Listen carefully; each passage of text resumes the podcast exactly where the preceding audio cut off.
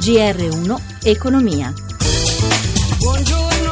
Paola Bonanni. In primo piano le accuse a Fiat Chrysler da parte dell'Agenzia americana per la protezione ambientale di aver messo in vendita oltre 100.000 veicoli dal 2014 in poi con motori diesel e dotati di un dispositivo capace di emissioni inquinanti superiori alle regole. Secondo l'Agenzia americana, FCA potrebbe essere soggetta a sanzioni amministrative e decreti ingiuntivi, ma la stessa EPA chiarisce anche che l'accusa a Fiat Chrysler è di tipo amministrativo e non assimilabile al Dieselgate che aveva visto protagonista Volkswagen che ammettendo le colpe ha patteggiato per 4,3 miliardi di dollari. Il rischio per FCA è comunque una multa di oltre 4 miliardi e mezzo di dollari. Oggi il primo confronto dello staff di Marchionne con l'Agenzia federale EPA e la Commissione CARB della California. L'amministratore delegato italo-canadese invece avrà un colloquio diretto con i due organismi lunedì. Ma sentiamo l'economista Fabiano Schivardi.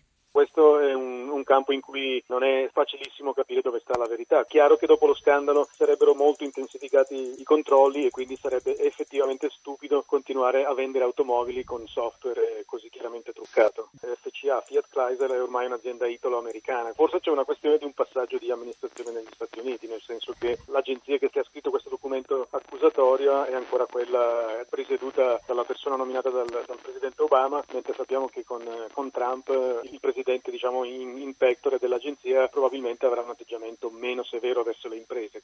Infatti il vertice EPA cambierà fra pochi giorni, il nuovo amministratore scelto da Trump, Scott Pruitt, appare molto critico con l'agenzia e un negazionista dell'impatto dell'uomo sui cambiamenti climatici. Dopo la caduta di ieri, oggi il titolo FCA sembra destinato però a volare. Appena ammesso alle negoziazioni, stamani si era proiettato verso il 7%. Ora vediamo gli aggiornamenti con Milano. Giancarlo Zanella.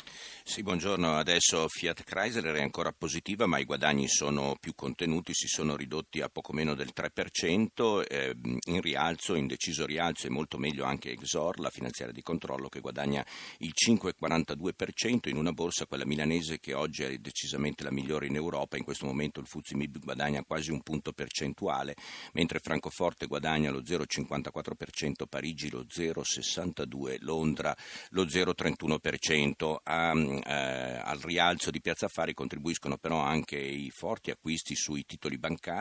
Continua anche oggi Ubi Banca, in questo momento guadagna il 7,38%, Banco BPM guadagna il 3,5% e la Banca Popolare Emilia Romagna guadagna oltre il 3%. Bene anche Unicredit e Intesa San Paolo positive e positivo anche oggi Mediaset e Mondadori che guadagna l'1,36%. Sul mercato obbligazionario spread BTP Bund a 167 punti base con il rendimento del nostro decennale all'1,91%. Per quanto riguarda i cambi, ancora in recupero l'euro nei confronti della valuta americana che in questo momento l'euro è scambiato con un dollaro 6,47. Da Milano Giancarlo Zanella per il GR1. E il comitato esecutivo della CISL ha approvato il commissariamento della FP CISL, la Federazione Nazionale della Funzione Pubblica, dopo una serie di accuse su irregolarità nel tesseramento. L'esecutivo ha votato a favore del commissariamento in nottata con 44 voti a favore e 16 contrari.